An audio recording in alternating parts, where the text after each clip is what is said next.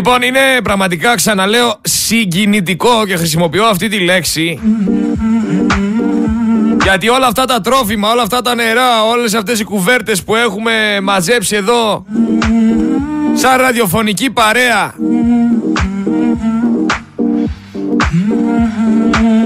τις έχουμε μαζέψει άνθρωποι οι οποίοι παλεύουμε καθημερινά για να ανταπεξέλθουμε στις υποχρεώσεις μας.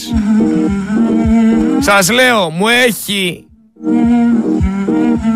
κάνει τρομερή εντύπωση η εικόνα του ανθρώπου αυτού, ο οποίος έφερε δύο γάλατα, ο οποίος είναι άνεργος, έτσι για να βοηθήσει τους συνανθρώπους του. Χαράχτηκε μέσα μου αυτή η εικόνα.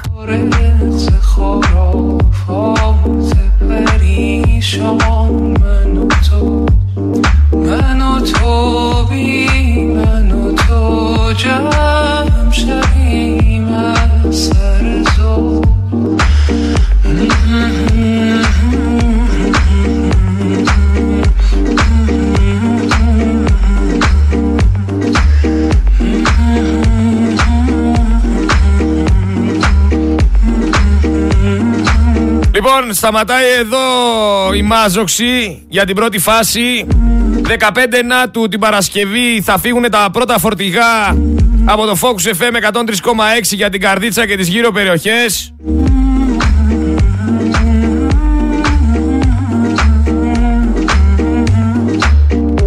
Παρασκευή πρωί θέλουμε εθελοντές εδώ πέρα, οκτώ και τριάντα εννιά η ώρα το πρωί κάτω, να κατεβάσουμε όλα τα πράγματα.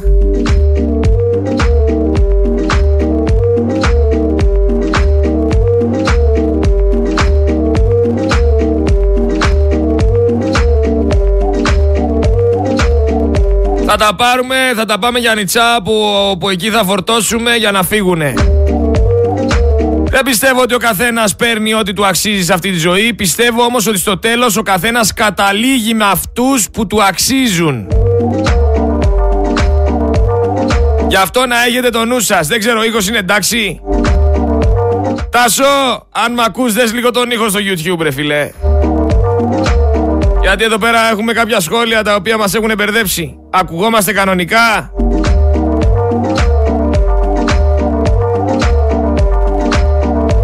Λοιπόν, μπορείτε να στείλετε τα μηνυματάκια σας στο Viber στο έξι εννιά μηδέν επτά τέσσερα οκτώ τρία τέσσερα οκτώ τέσσερα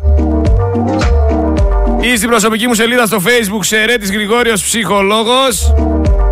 Σήμερα δεύτερη ώρα, δύο και δέκα, θα είναι κοντά μας ο Στέφανος Χίος να μας πει και αυτός τη, δι, τη δική του άποψη, να, να μας αποτυπώσει τη δική του οπτική γωνία, το πώς βλέπει τα πράγματα. Έχουμε πολλά να συζητήσουμε με τον Στέφανο, γιατί είχαμε και έξι νεκρούς στη Λούτσα, οι οποίοι από ό,τι φαίνεται ήταν της τουρκικής μαφίας.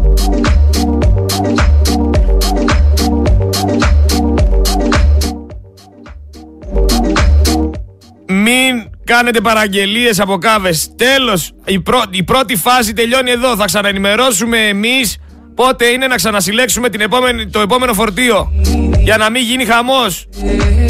Προσπαθούμε για το καλύτερο. Τα βάζουμε τα πράγματα σε κούτες τώρα. Μέσα οι άνθρωποι δουλεύουνε, κουβαλάνε. Είμαστε εδώ πέρα δέκα άτομα ασταμάτητα. Ασταμάτητα. Επίσης αυτό που είπε η κυρία από τη γραμματεία, όχι άλλα ρούχα, όχι άλλες κουβέρτες, όχι άλλα sleeping bag, είναι οδηγία που μας δώσανε από κάτω. Είναι εντάξει με αυτά.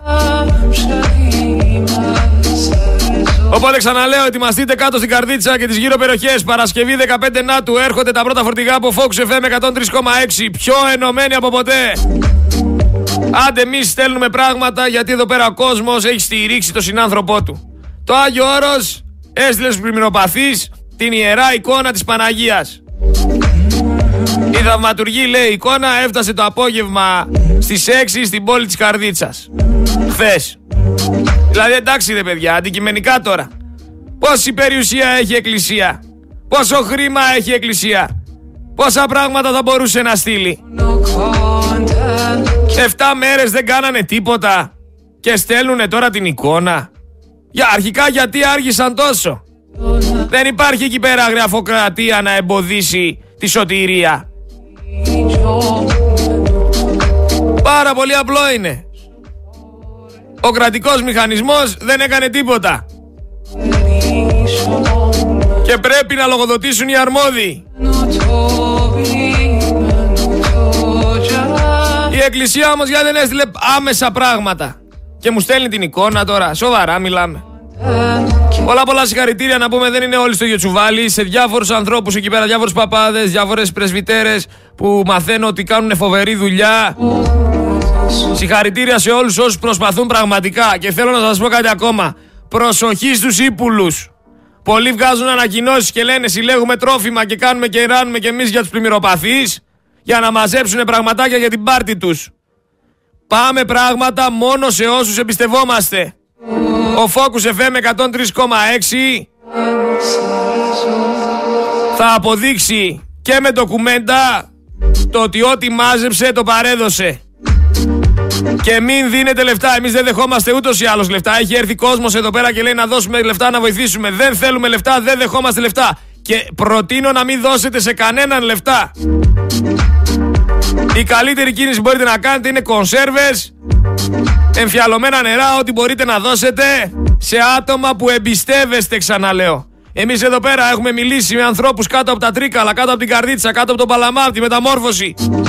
Με έμπιστους ανθρώπους. Ξέρουμε ότι αυτά που μαζεύουμε εδώ πέρα θα πάνε εκεί, θα τα παραλάβουν και θα τα μοιράσουν χίλια τα εκατό. Για να πω εγώ ότι βάζω το χέρι μου στη φωτιά, βάζω το χέρι μου στη φωτιά. Δεν υπάρχει περίπτωση να μην πάνε τα πράγματα σε κόσμο που τα έχει ανάγκη. Γιατί έχω μάθει ότι κατεβαίνουν πράγματα εκεί πέρα και γίνεται πιάτσικο. Κανονικό πιάτσικο. Για άλλη μια φορά δηλαδή, ντροπή. Ντροπή και έσκος.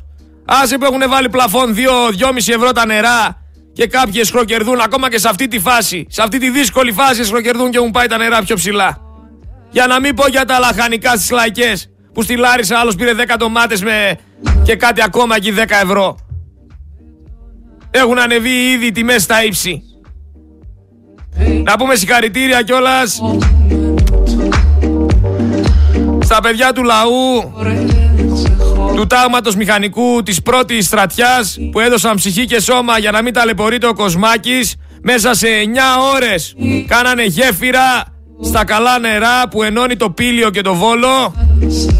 Την ίδια ώρα φυσικά η ηγεσία του στρατού δεν μπορεί να πράξει ούτε τα δέοντα. Δεν μπορεί ούτε να βγει να μιλήσει ούτε να πει αυτά που πρέπει να πει.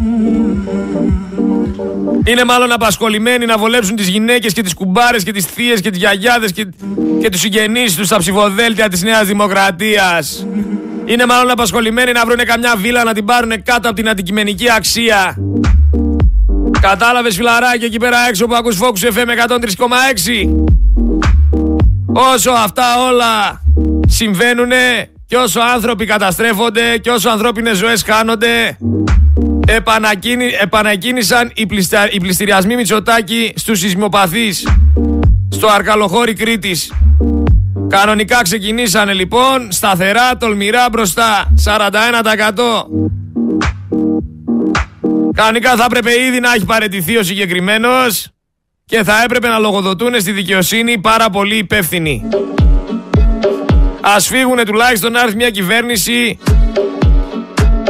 η οποία έχει εθνικό σκοπό, η οποία θα μπορέσει να κάνει την Ελλάδα ισχυρή, η οποία θα μπορέσει να προστατεύσει όλα αυτά τα οποία είναι απροστάτευτα τώρα.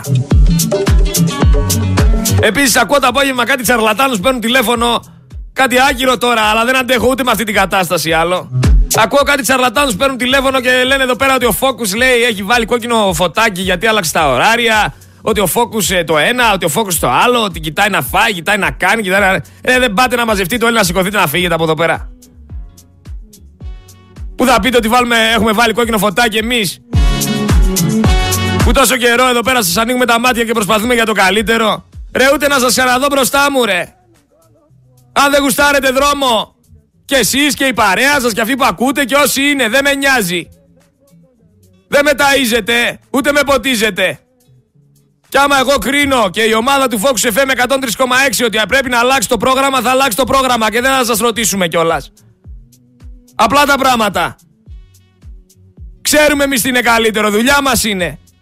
Και εννοείται είναι καλύτερο έξι οχτώ να κάνει η Ελένη Μαρία Γαλανάκη, η οποία θα ενημερώνει τον κόσμο για όλα. Ποιος Πάοκ και ποιος Άρης και ποιος Ολυμπιακός και ποιος Παναθηναϊκός τώρα. Εδώ ο κόσμος καίγεται και η γιαγιά χτενίζεται. Ο Νταλγκάσου είναι άμα ο Λουτσέσκου και άμα ο Τάισον και άμα ο Βιερίνια παίζει ακόμα στον Πάοκ. Εδώ σου λέει ο κόσμος έχει πνιγεί, πεινάει. Ο άλλος βρήκε τις αγελάδες πάνω στη σκεπή του. Έχει καταστραφεί η ζωή του. Δεν έχει να δουλέψει. Άλλοι έχουν παιδιά εννιά μηνών. Ποιος Πάω και ποιος Άρης ρε.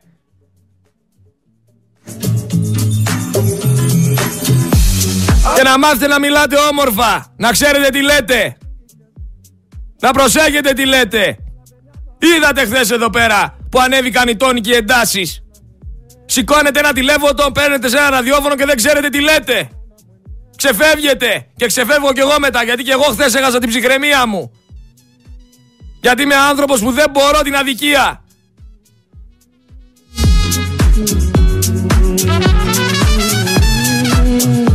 Λοιπόν, έχει υπάρξει πρώτη μήνυση κατά όλων των αρμόδιων τοπικών αρχών, αλλά και της ηγεσίας του Υπουργείου Κλιματικής Κρίσης και Πολιτικής Προστασίας. Είναι γεγονός.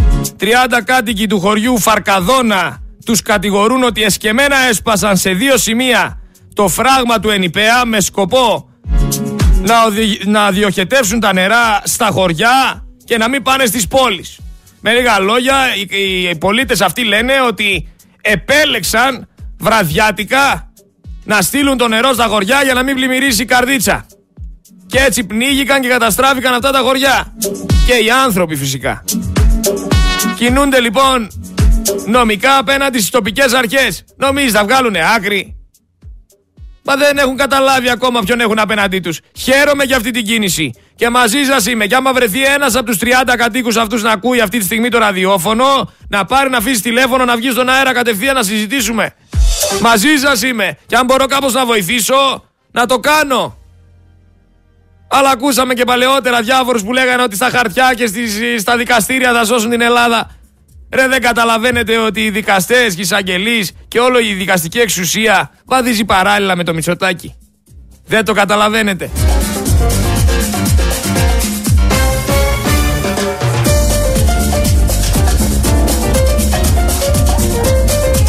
Πρέπει καλός ή κακός να το χωνέψετε. Ξέρω δεν σας αρέσει, αλλά έτσι είναι η κατάσταση. Έτσι είναι, δυστυχώς φίλοι μου. Δυστυχώς. Μου έλειψε πάντως σε κάποιος Καραγιώης εκεί πέρα έξω, ο οποίος είναι γαλάζιος, βαμμένος από πάνω μέχρι κάτω, μπλε. Μου έλειψε κάποιος να βγει να μας πει και πάλι ότι δεν χρειαζόμαστε πολυτελή αντιπλημμυρικά. Ότι αυτό ήταν μια βροχή που πέφτει κάθε δεκαέξι χιλιάδες χρόνια. Γιατί η ιστορία αυτών αυτή είναι.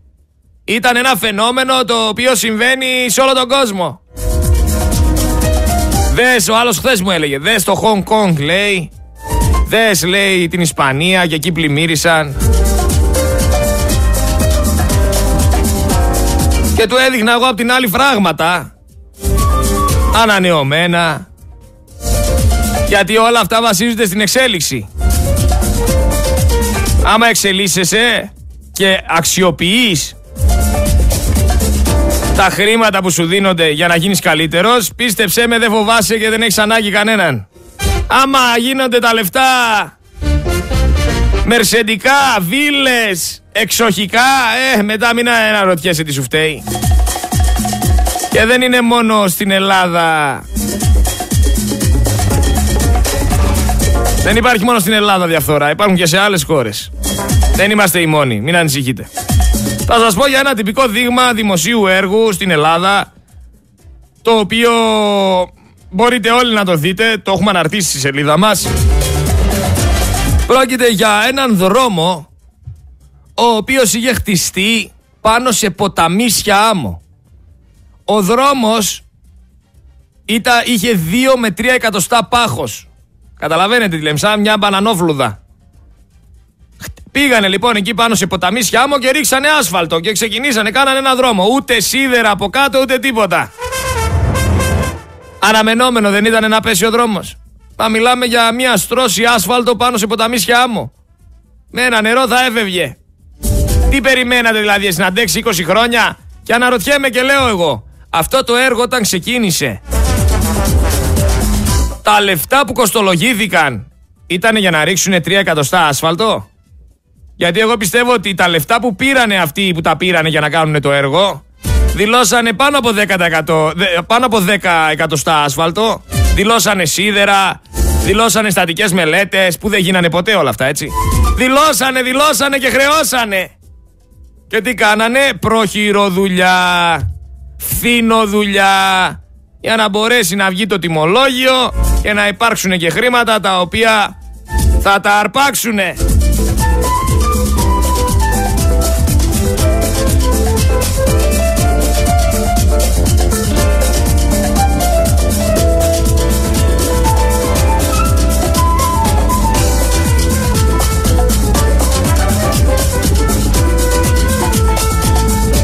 Να είμαστε σοβαροί, να είμαστε αντικειμενικοί, να είμαστε ρεαλιστές.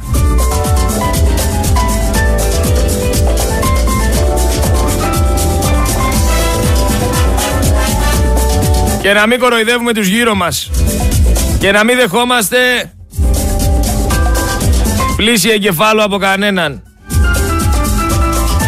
Λοιπόν, τέσσερις βουλευτές έχει η Καρδίτσα. Και οι τέσσερις είναι της Νέας Δημοκρατίας. Και οι τέσσερις είναι άφαντοι. Να τους χαίρονται αυτοί που τους εκλέξανε.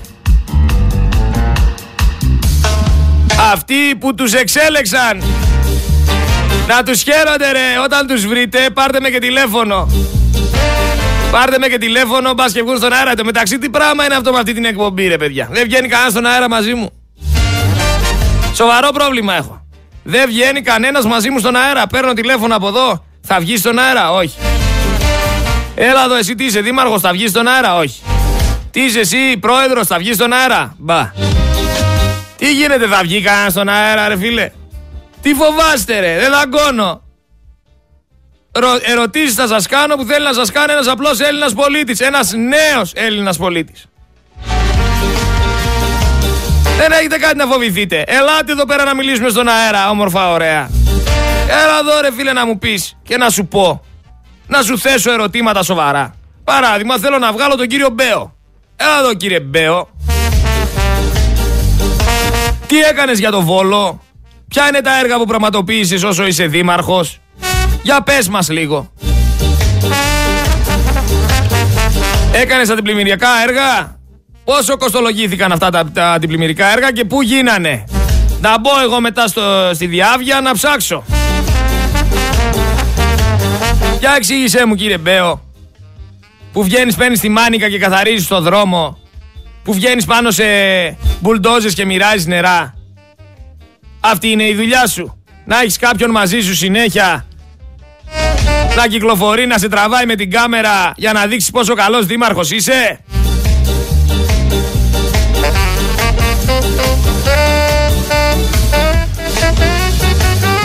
Γι' αυτό σε πληρώνουμε ρε βλάχο. Για να το παίζεις δήμαρχος. Εμείς σε πληρώνουμε για να είσαι δήμαρχος. Για εξήγησέ μας λοιπόν, ποιος ήταν ο εργολάβος που ανέλαβε να κάνει τη γέφυρα της Ξυριάς?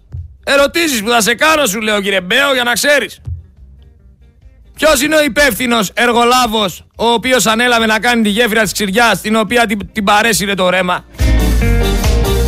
Να το καλέσουμε αυτόν τον μηχανικό εδώ πέρα να μας πει τι ακριβώς έκανε, πόσο κοστολόγησε τη στατική μελέτη, να μας αποστείλει τη στατική μελέτη, να έχουμε ένα παρεδόσε. Και αυτό το παρεδόσε που θα έχουμε, δεν είμαστε εισαγγελείς εμείς.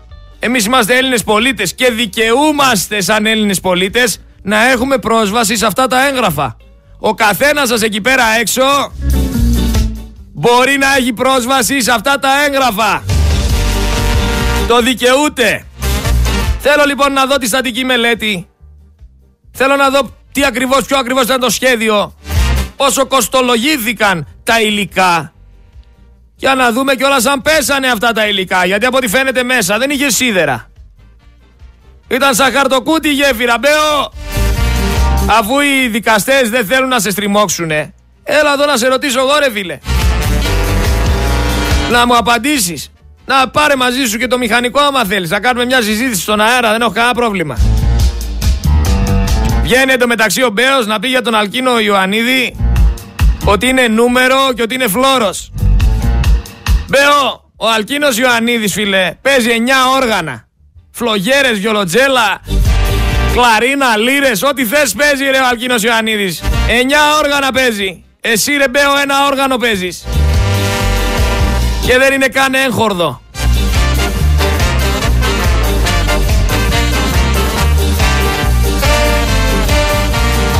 Να μην σου πω τι είναι. Τι να μας πει όμως και ο Μπέος, τι να μας πούνε και αυτοί οι πρόεδροι, τι να μας πει και ο αγοραστός. Ο αγοραστός έτρεξε στην αγκαλίτσα του Κούλι. Έτρεξε στην αγκαλίτσα του Κούλι να νιώσει ζεστασιά σακλαμένος. Πρόεδρε, με λιντσάρανε. Πρόεδρε, με βρίσανε. Πρόεδρε, με χτυπήσανε. Πρόεδρε, τιμώρησέ τους. Αυξήσεις. Εδώ μεταξύ στον κάμπο θα μπουνε φωτοβολταϊκά. Θα το δείτε και θα το καταλάβετε. Και θα το νιώσετε στο πετσί σας όταν θα περνάτε από εκεί πέρα. Και θα λέτε γι' αυτό το λόγο συνέβη.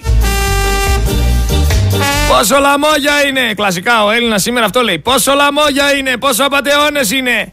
Και έρχεται η στιγμή των εκλογών. Παίρνει ένα πενηντάρικο και τρέχει να ρίξει η Νέα Δημοκρατία. Λες και στο καμαρίνι μαζί του είναι ο παλιός ο Καραμαλής.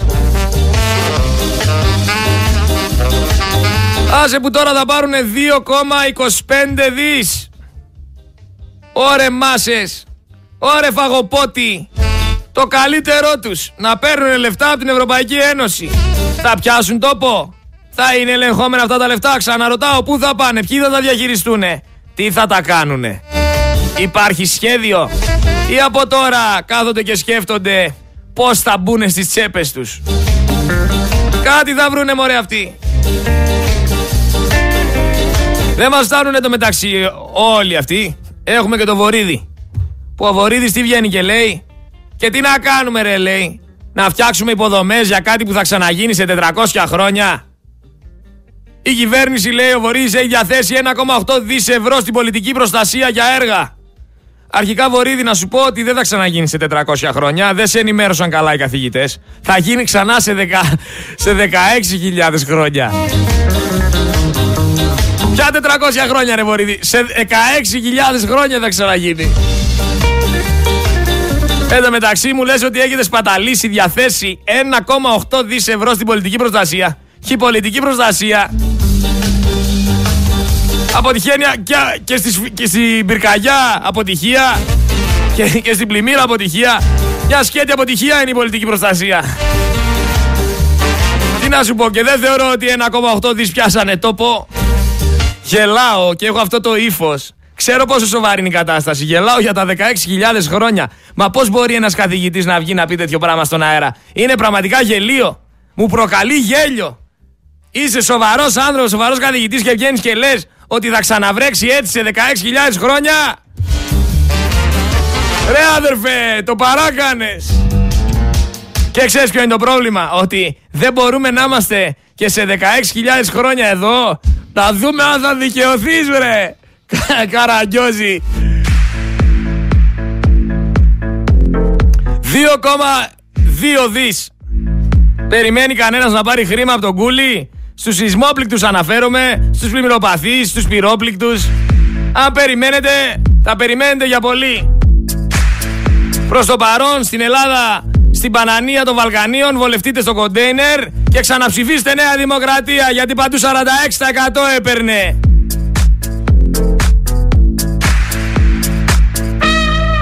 Βγάλανε λέει τον κόσμο εκεί πέρα προ, πρόχειρα τώρα έτσι, για λίγο καιρό από τα hot spot για να μπουν λέει οι πλημμυροπαθείς. Πόσο καιρό θα κάτσουνε στα hot spot οι πλημμυροπαθείς. Συζητούσα χθες με αγρότη που με λέει ρε αδερφέ, με δίνουνε λέει τρία και έξι χιλιάρικα.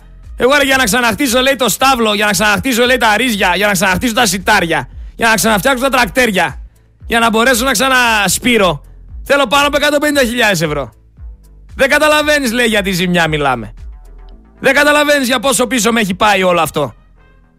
Ποια έξι χιλιάρικα ρε λέει. Έξι χιλιάρικα λέει δεν παίρνει μπρος το τρακτέρ τώρα. Είναι αυτά που μας λένε. Θα έρθει όμως σαν θεόσταλτη μια καλή Ισραηλινή εταιρεία και θα σου πει, αδερφέ, κατεστραμμένος δεν είσαι. διακόσια πενήντα με τριακόσια ευρώ το μήνα θα σου δίνω το στρέμμα για να βάλω φωτοβολταϊκά. Πόσα στρέμματα έχεις τόσο? Για είκοσι πέντε χρόνια σύμβαση την υπογράφεις? Λέγε. Έτσι θα γίνει η δουλειά. Και αύριο μεθαύριο όταν θα βγαίνεις να λες ήρθαν και τα κάναν όλα φωτοβολταϊκά, θα σου λέει, εσύ υπέγραψες. Εσύ υπέγραψες, ρε φίλε. Μα και τι να έκανα να λες? Θα πήγαινα να μείνω στο κοντέινερ? Ρε, δεν έπαιρνε μπρος το τρακτέρ, εξ χιλιάρικα με δίνανε αποζημίωση, θα φωνάζεις, θα τσιγρίζεις. Και εσύ υπέγραψες. Ορίστε, σε οδηγούν εκεί να πάρεις το στυλό και να κάνεις αυτό που θέλουνε. Yes, παρεμπιπτόντως, έχω μια είδηση την οποία στην αρχή τη σκέφτηκα λίγο. Λέω, τώρα υπάρχει περίπτωση να κάνει αυτό το πράγμα ο Μητσοτάκης? Κι όμως υπάρχει. Αναχωρούν λοιπόν πολλές εκατοντάδες αστυνομικοί με τις υπηρεσιακές μοτοσυκλέτες τους για τη Θεσσαλονίκη από την Αθήνα. Έρχονται να προστατεύσουν τον Μητσοτάκη. Έσπασε και το έθιμο. Υπέκλεψε το δεύτερο Σαββατοκύριακο της ΔΕΘ από την αξιωματική αντιπολίτευση, υποτιθέμενη αξιωματική αντιπολίτευση.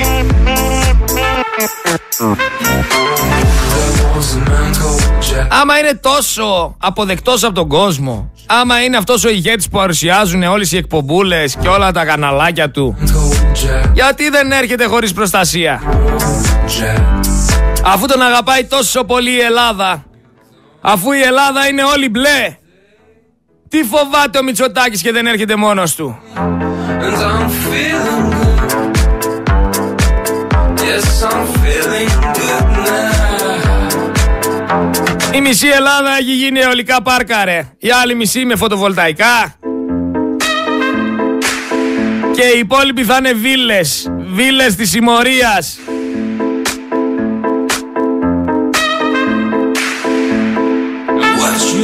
Εσύ προς το παρόν δεν έχεις εθνική οδό. Ξεκίνα πάνε από Άρτα και Γιάννενα Αθήνα. Κάνε κανένα δωδεκάωρο για να νιώσεις ασφαλής. Γιατί ο Λουδοβίκος έχει τη ΔΕΘ. Δεν θα ασχοληθεί τώρα να αποκαταστήσει την εθνική οδό. Κανονικά θα έπρεπε να έχει κηρυχθεί εθνικό πένθος, να έχει κλείσει η ΔΕΘ, να έχουν κλείσει όλα τα πανηγύρια και όλοι ενωμένοι να προσπαθούμε να επανορθώσουμε και να βοηθήσουμε και να στηρίξουμε την περιοχή του κάμπου, του Θεσσαλικού κάμπου. Αλλά πραγματικά πρέπει εκεί πέρα το σαράντα ένα τοις εκατό, εκεί έξω το σαράντα ένα τοις εκατό να είναι πολύ περήφανο. Έτσι. Τι κυβερνησάρα είναι αυτή που έχετε, ρε. Ανώτατο πλαφόν δυόμισι ευρώ στην εξάδα νερού, ενάμιση λίτρο από ένα τριάντα που είχε ως τώρα. Γι' αυτό ο Άδωνης έκανε βόλτες στα σούπερ μάρκετ.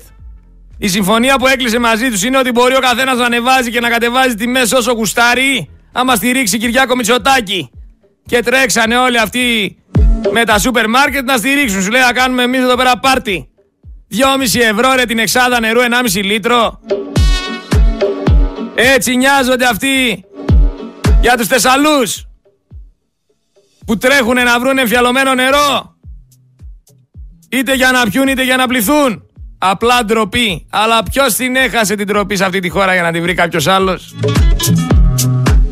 Ξεφτιλίκια, έσχοι.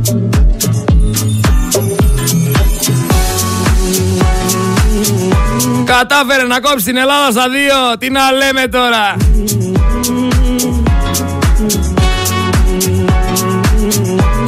Ξαναλέω όμως, δεν είναι μόνος του, φίλοι μου. Δεν είναι μόνος του. Έχει ολόκληρη σπήρα. Θα σου φέρω ένα παράδειγμα.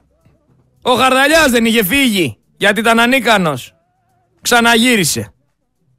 Ο Οικονόμου δεν είχε φύγει γιατί ήταν ανίκανος. Ξαναγύρισε και ο Οικονόμου. Ο Βρούτσης. Ξαναγύρισε και ο Βρούτσης. Και ο Στυλιανίδης έφυγε, ξαναγύρισε. Ανακύκλωση αχρήστων. Σήμερα θα κάτσεις λίγο στο παρασκήνιο, θα παραιτηθείς, Βαρβιτσιώτη, και μετά από δύο χρονάκια θα σε επαναφέρουμε κάπου, μωρέ. Ο Έλληνας έχει κοντή μνήμη. Ο Έλληνας ξεχνάει. Ο Έλληνας ασχολείται με ό,τι τον πλασάρουνε τα μέσα μαζικής εξαπάτησης. Μην τρελαίνεσαι ρε Βρούτσι. Μην τρελαίνεσαι ρε Στυλιανίδη. Μην τρελαίνεσαι ρε Χαρδαλιά, ρε Οικονόμου, ρε Βαρβιτσιώτη, ρε Γεωργιάδη. Σήμερα είσαι, αύριο θα ξαναείσαι.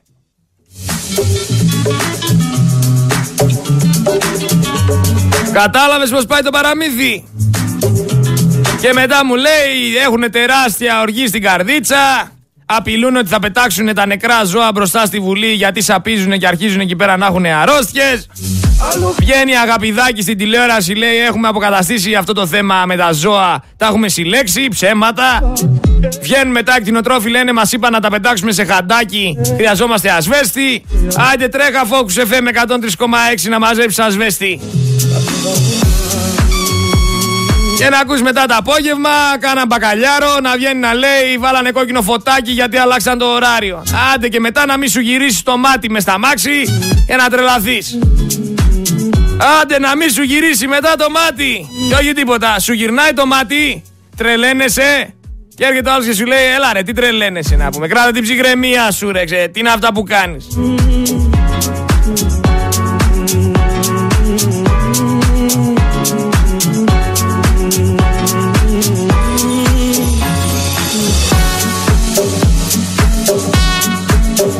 Δεν πειράζει όμως. Γερά στο μάχια έχουμε. Μερικές φορές και σφιγμένα. Είναι ανάλογα την περίσταση και ανάλογα ποιον θα έχεις απέναντί σου.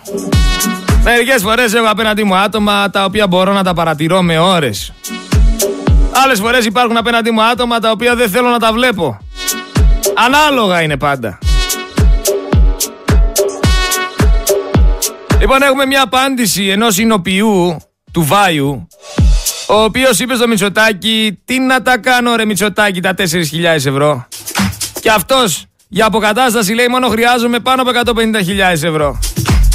Έφτιαχνε κρασιά, κρασιά ο άνθρωπος ή για μπέλια, για μηχανήματα και παραγωγή. Τι να με κάνουν τέσσερις χιλιάδες ευρώ ρε. Μόνο τα κρασιά που είχα τόσο καιρό μέσα και περίμενα να πάρουν αξία για να τα πουλήσω, να βάλεις κάτω που σπάσανε όλα. Άστο ρε Μητσοτάκη. Κάτσε εκεί σε ένα από τα τριάντα έξι, τριάντα επτά, τριάντα οκτώ ακίνητά σου και όλα καλά. Εγώ το λέω και το ξαναλέω, όμως πρέπει να ζούμε την κάθε μέρα όπως σαν να ήταν η τελευταία. Ούτε σαν πρώτη βασικά, ούτε σαν τελευταία. Κάθε μέρα πρέπει να τη ζούμε μοναδικά.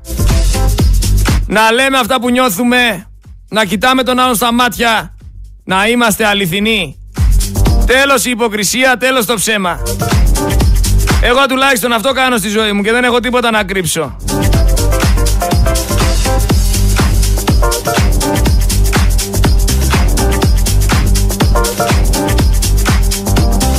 Πόσα ζωάκια χάσαν τη ζωή τους άδικα. Ο άλλος λέει είχα τριακόσια ζώα. Και τα τριακόσια, αυτό που ανέφερα πριν, και τα τριακόσια λέει τα αγελάδια μου ψοφίσανε. Βρήκα λέει τρεις τέσσερις αγελάδες ζωντανές πάνω στη σκεπή. Στο σπίτι του πάνω της βρήκε. Πώς πήγανε λέει πάνω στη σκεπή. Κολύμπησαν, ξέρω εγώ. Με το Μητσοτάκη όλα θα τα δεις.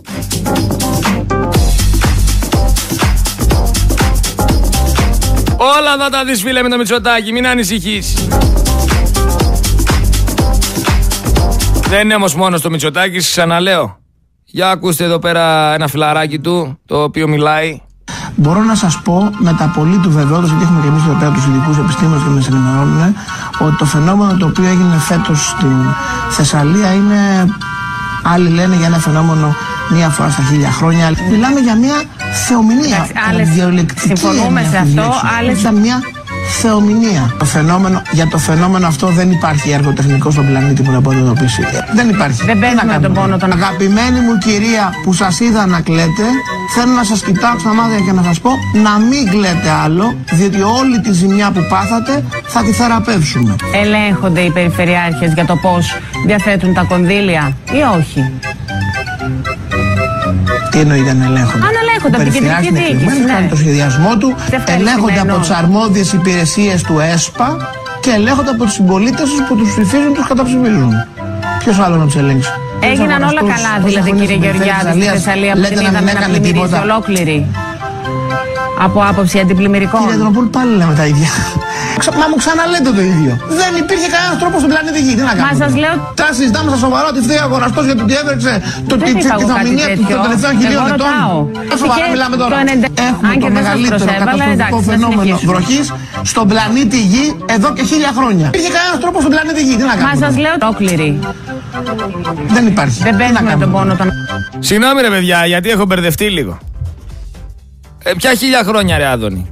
Εδώ έχει βγει καθηγητής, ο οποίος είναι με τη Νέα Δημοκρατία και μας είπε ότι αυτό το φαινόμενο γίνεται κάθε δεκαέξι χιλιάδες χρόνια. Νο- νομίζω ότι ο καθηγητής ξέρει καλύτερα από σένα Άδωνη. δεκαέξι χιλιάδες χρόνια Άδωνη, όχι χίλια. Μην μπερδεύεσαι. Ένας λέει τετρακόσια, ο άλλος λέει χίλια, ο άλλος λέει δεκαέξι χιλιάδες. Εγώ πιστεύω τον καθηγητή. δεκαέξι χιλιάδες χρόνια. Από την εποχή των παγετώνων είχε να βρέξει έτσι. Τελευταία φορά οι δεινόσαυροι είδαν τέτοια βροχή. Μη σου πω ότι έτσι αφανίστηκαν οι δεινόσαυροι. Από μια τέτοια βροχή.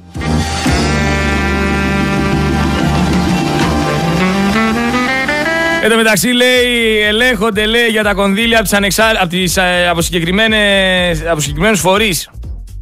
Ποιοι είναι αυτοί για να ξέρω ρε παιδιά. Δηλαδή να ξανακούσουμε λίγο. Είναι απίστευτο αυτό το πράγμα. Έλα, έλα, μίλα, έλα ρε, μίλα βρε τώρα, μην τρέπεσαι, έλα. Αναλέγχονται από την κεντρική διοίκηση. Κάνει το σχεδιασμό του, ελέγχονται από τις αρμόδιες υπηρεσίες του ΕΣΠΑ και ελέγχονται από τους συμπολίτες τους που τους ψηφίζουν τους καταψηφίζουν. Από τις αρμόδιες υπηρεσίες του ΕΣΠΑ ελέγχονται και από τους πολίτες ελέγχονται που τους ψηφίζουν ή τους καταψηφίζουν για να ακούτε τι λέει. Εσάς κατηγορεί, εσείς πρέπει να ελέγξετε τον περιφερειάρχη. Και αν πας εσείς στην περιφέρεια. Και πεις θέλω τη στατική μελέτη για τη γέφυρα ή στο δήμαρχο ή θέλω αυτό και εκείνο, σου πει δεν μπορείς να πάρεις.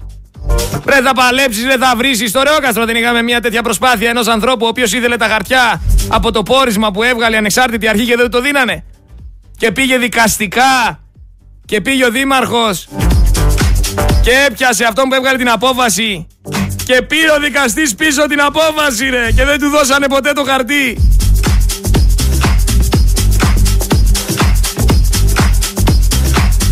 Πώς λοιπόν εγώ σαν πολίτης ρε Άδωνη θα μπορέσω να ελέγξω τον περιφερειάρχη άμα αξιοποίησε όπως έπρεπε τα κονδύλια. Τι είναι αυτά που μας λες ρε.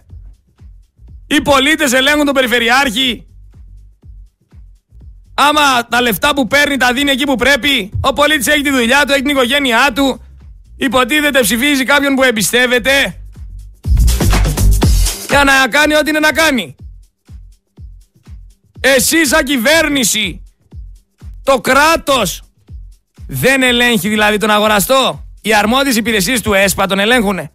Εσύ σαν κυβέρνηση δεν ελέγχεις τον περιφερειάρχη όταν του δίνεις ας πούμε ένα δις και του λες κάνε έργα. Άμα αυτά τα δις πήγαν στα έργα. Καταλαβαίνετε ρε γιατί πράγμα μιλάμε. Πάρτι γίνεται και το λέει ξεκάθαρα. Γίνεται πάρτι και φαίνεται από τη μάπα του. Το ότι δεν ξέρει τι να απαντήσει, γιατί ξέρει ότι δεν ελέγχονται. Γιατί, γιατί έτσι στηρίζονται βρε οι περιφέρειες και οι δήμοι για να συνεχίσουν να ψηφίζουν μια συμμορία. Γιατί όταν δίνεις χρήμα και το διαχειρίζεται ο άλλος που είναι περιφερειάρχης και κάνει ό,τι γουστάρει και δίνει και στο δήμαρχο και ο δήμαρχος δίνει και στους δημοτικούς συμβούλους να φάνε, όλοι αυτοί τρώνε και τους το επιτρέπει ένα κόμμα. Μαντέψτε ποιον θα ξαναψηφίσουν όλοι αυτοί. Αυτούς που τους επιτρέπουν να τρώνε. Απλά είναι τα πράγματα. Payroll. Πάρε δώσε. Βγάλε από αυτό το έργο και μοίρασε. Να συνεχίσουμε εμείς να είμαστε πάνω εξουσία. Και βλέπεις απέναντί σου τώρα το πατριωτικό χώρο να γεννιούνται κόμματα σε δύο εβδομάδες. Άλλοι να εργαλειοποιούν τη θρησκεία και να σπάει ο πατριωτικός χώρος σε δέκα κομμάτια. Ενώ θα μπορούσε να υπάρχει και να είναι στο δεκαπέντε τοις εκατό. Και αυτό στημένο είναι. Και σε αυτό στην ίδια παγίδα τη δική τους πέσατε. Γιατί, γιατί είστε χαϊβάνια. Χαϊβάνια είστε. Όταν σας λέω ότι θα υπάρχουν ανατιμήσεις και την πρώτη εβδομάδα μετά την πλημμύρα ο άλλος πάει παίρνει με δέκα ευρώ ένα κιλό χόρτα και ένα μαρούλι στη Λάρισα. Ε, χαϊβάνια είστε. Όταν σου λέει η αστυνομία θα μπούμε μέσα στην πορεία να τους σπάσουμε στο ξύλο και πάει και με δένει το δεκαπεντάχρονο το πλημμυροπαθή που επαναστατεί και προσπαθεί να, να αντιδράσει πάνω στην καταστροφή του. Πάει ο αστυνομικός και τον δέρνει και τον κατεβάζει τον κλόπ πάνω στο κεφάλι το δεκαπεντάχρονο πλημμυροπαθή. Και την ίδια ώρα σκοτώνονται από μαφιόζους ε, έξω εκεί πέρα οι άνθρωποι, από πυροβολισμούς, κουβαλάνε στα τσαντάκια τους όπλα και η αστυνομία δεν κάνει τίποτα. Όταν η νύχτα έχει γίνει ζούγκλα και κανένας δεν ασχολείται. Ασχολείται η αστυνομία να δίνει τους πλημμυροπαθείς και να τους πετάξει τα κρυγόνα. Ε, τι περιμένεις, ρε αδερφέ. Και μετά μου λες μη βρίζεις τα σώματα ασφαλείας. Μα δεν βρίζω εγώ τον άνθρωπο που είναι πάνω στη μοτοσυκλέτα, που κάνει την υπηρεσία του. Εγώ βρίζω την ηγεσία. Βρίζω τα λαμόγια που εμπλέκονται σε όλη τη διαφθορά, που ελέγχονται από τη διαφθορά, που είναι κομμάτι του συστήματος. Αυτούς κατηγορώ. Δεν κατηγορώ τον απλό αστυνομικό. Κατηγορώ και μερικούς απλούς αστυνομικούς, οι οποίοι αντί για να κάνουν τη δουλειά τους πίνουν κάτι καφεδάκια, τρώνε κάτι ντόνατ. Α, εδώ στο δεκανή σου άμα κατεβείς, καταλάβεις. Και μέσα στα στενάκια. Και δεν είναι μόνο εδώ. Και σε κάτι κηλικία στο λιμάνι. Άσε ρε φίλε, σε λέω τώρα, ξέρω ότι και λαϊδάω. Πριν μιλήσω, ψάχνομαι. Δεν λέω ότι μου κατέβεις στο κεφάλι. Υπάρχει ένα τεράστιο κατεστημένο στην Ελλάδα χρόνια τώρα, το οποίο μας έχει γονατίσει. Εμάς, τους απλούς Έλληνες πολίτες, μας έχει γονατίσει. Γιατί ο αστυνομικός, άμα έχεις κανένα ντάτσουν και σε σταματήσει, θα σε πουλήσει νταϊλίκι, θα σε κατεβάσει κάτω, θα σε ψάξει ολόκληρο. Άμα σκάσεις με κανένα μαύρο μερσεντικό με φημέ τζάμια, ούτε θα σε σταματήσει. Σου λέει κάτσε, αυτός πρέπει να είναι κανένας βουλευτής, κανένας μαφιόζος. Δε, τι, αμπλέξουμε. Άμα στείλουνε μετάδεση στην Πινέζα. Αφού δεν υπάρχει πειθαρχία, δεν υπάρχει οργάνωση, δεν υπάρχει κράτος. Μου θέλετε και έργα υποδομής. Ρε, εδώ δεν έχετε καν δρόμους. Ό,τι γίνεται, γίνεται τέσσερις πέντε μήνες πριν τις εκλογές για, να, για τα μάτια του κόσμου, για να πάτε να ξαψηφίσετε τους ίδιους. Και είστε τόσο γαϊβανιά που με, τους τελευταίους πέντε μήνες, ενώ το κάνουν κάθε τετραετία, τους ξαναπιστεύετε. Ε, καλά να πάθετε, βρε. σαράντα έξι περιστατικά γαστρεντερίτιδας. Βρέφος να νοσηλεύεται με σαλμονέλα. Στις πλημμύρες αυτά. Χαμός με το νερό, το μολυσμένο νερό. Καμία επιτήρηση εντόμων. Τα κουνούπια σαρώνουνε. Εν τω μεταξύ στη Σκιάθο χάνουμε και ιστορικά πράγματα, γιατί πλημμύρισε το σπίτι, το μουσείο του Αλέξανδρου Παπαδιαμαντής στη Σκιάθο. Τεράστιες ζημιές. Απώλειες στα βιβλία του. Άστο. Άντε εσύ να τα ξαναβρεις αυτά. Ο κύριος αγοραστός που ανέφερε μεταξύ ο Άδωνης πρέπει να σηκώσει κάποια στιγμή το τηλέφωνό του και να απαντήσει επισήμως. Αν τελικώς έγιναν αντιπλημμυρικά έργα πεντακόσια τριάντα εκατομμυρίων ευρώ, όπως διαφήμιζε, ή μερικών τουλάχιστον εκατομμυρίων, όπως είπε προχθές. Να λογοδοτήσει αν λέει αλήθεια ή ψέματα, γιατί χάθηκαν ζωές, χάθηκαν περιουσίες. Και αυτός παριστάνει τον Καραγιόζη. Με βάζει τα κίτρινα γυλαίκα και πάει βόλτα. Θα απολογηθεί ποτέ ο αγοραστός? Και δεν καταλαβαίνω, δηλαδή η δικαιοσύνη παίρνει κάποιον τηλέφωνο και αν δεν το σηκώσει, εντάξει, τον αφήνει ελεύθερο. Ρε άντε πάτε μαζέψτε τον από το σπίτι, βάλτε τον εκεί πέρα να κάτσει στον ανακριτή. Με στοιχεία κανονικά, να γίνουν ερωτήσεις, να πάρουμε απαντήσεις σαν κράτος. Πάει να μου το ξεπλύνει ο Άδωνης στην τηλεόραση. Αλλά έτσι είναι, τα φιλαράκια μεταξύ τους στηρίζονται. Ας ενημερώσει κάποιος, ας ενημερώσει κάποιος τον Μπουμπούκο. Ας του πει ότι το φαινόμενο αυτό εμφανίζεται κάθε δεκαέξι χιλιάδες χρόνια. Όχι κάθε χίλια, ούτε τετρακόσια. Γιατί ο Μαρινάκης λέει άλλα, ο Άδωνης λέει άλλα, ο καθηγητής λέει άλλα. Μία λένε στα τριακόσια, μία στα χίλια, μία στα τετρακόσια, μία στα δεκαέξι χιλιάδες. Την επόμενη εβδομάδα μπορεί να μας λένε ότι εντάξει, ξανά τύχε δε, δεύτερη φορά σε δέκα μέρες. Όλα μπορεί να τα δεις από αυτούς. Μην τρελαίνεσαι, εδώ θα είμαστε. Επίσης δεν μας φτάναν οι δικοί μας οι μαφιόζοι που γίνεται χαμός. Έρχονται και οι ξένοι μαφιόζοι τώρα να λύσουν τις, τους λογαριασμούς τους στην Ελλάδα. Επίσης τριάντα ένα δισεκατομμύρια ταμείο ανάκαμψης πήραμε για το είκοσι ένα με το είκοσι έξι. Το ονομάσαμε Ελλάδα δύο κόμμα μηδέν. Λες και είναι προσωπικό πρόγραμμα της κυβέρνησης. Και τώρα πήγαμε και ζητήσαμε κι άλλα. Και μας είπε η Ευρωπαϊκή Ένωση, ρε παιδιά, πήρατε τριάντα ένα δισεκατομμύρια, αυτά να χρησιμοποιήσετε. Και βγαίνει τώρα ο Μητσοτάκης και λέει, μας δίνουν άλλα δύο κόμμα δύο δισεκατομμύρια, ψίχουλα, γιατί μάλλον αρχίζουν και καταλαβαίνουν τι γίνεται. Γιατί μας εμπιστεύονται, λέει, και γιατί πάει πάρα πολύ καλά η οικονομία. Το είπε αυτό ο Μητσοτάκης. Η οικονομία πάει πάρα πολύ καλά, λέει. Ε, ρε Παναγία μου. Τόσο καλά πάει η οικονομία που Πασόκ και Νέα Δημοκρατία χρωστάνε περίπου στα οκτακόσια εκατομμύρια. Η Ελλάδα χρωστάει δις. Χιλιάδες δις. Σχεδόν, σχεδόν, σχεδόν τρεις θα φτάσουμε. τετρακόσια δις, πόσο χρωστάμε. Δεν μπορείς και να το παρακολουθήσεις. Σήμερα είναι τόσο, αύριο είναι περισσότερο.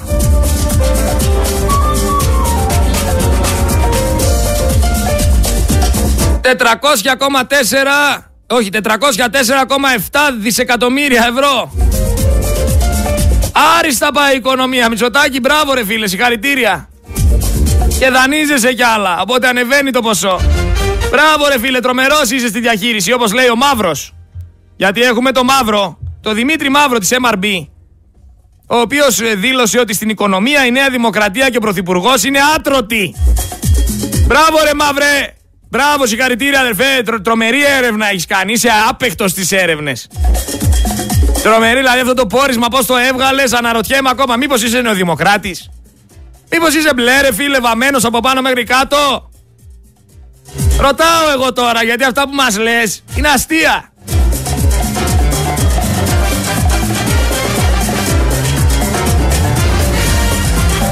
Μετά τις καταγγελίες που έχουμε για την εσχροκέρδεια στα μπουκάλια πόσιμου νερού από τα σούπερ μάρκετ της Θεσσαλίας με πέντε και έξι ευρώ την εξάδα, η κυβέρνηση επέβαλε πλαφόν, όχι στην τιμή του ένα τριάντα ή του ένα σαράντα που κανονικά κοστίζει η εξάδα τα μπουκάλια ενάμιση λίτρο, αλλά δυόμιση ευρώ.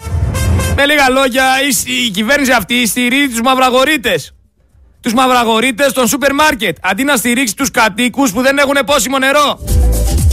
Για άλλη μια φορά απέναντί σας, γράφτε το. Για τους δικαστές που λέγαμε πριν, γιατί σας λέω χρόνια τώρα ότι είναι γρανάζι, κρατικό γρανάζι η δικαστική εξουσία, οι δικαστές λέει ότι περιμένουν αυξήσεις δέκα τοις εκατό και αύξηση των υποδι... επι... επιδομάτων τους στον προϋπολογισμό. Μιλάμε για πολλά λεφτά. Ρε την κυβέρνηση να κάνει αυξήσεις στους δικαστές. Γιατί έτσι? Μήπως για να τους έχει στο ίδιο στρατόπεδο?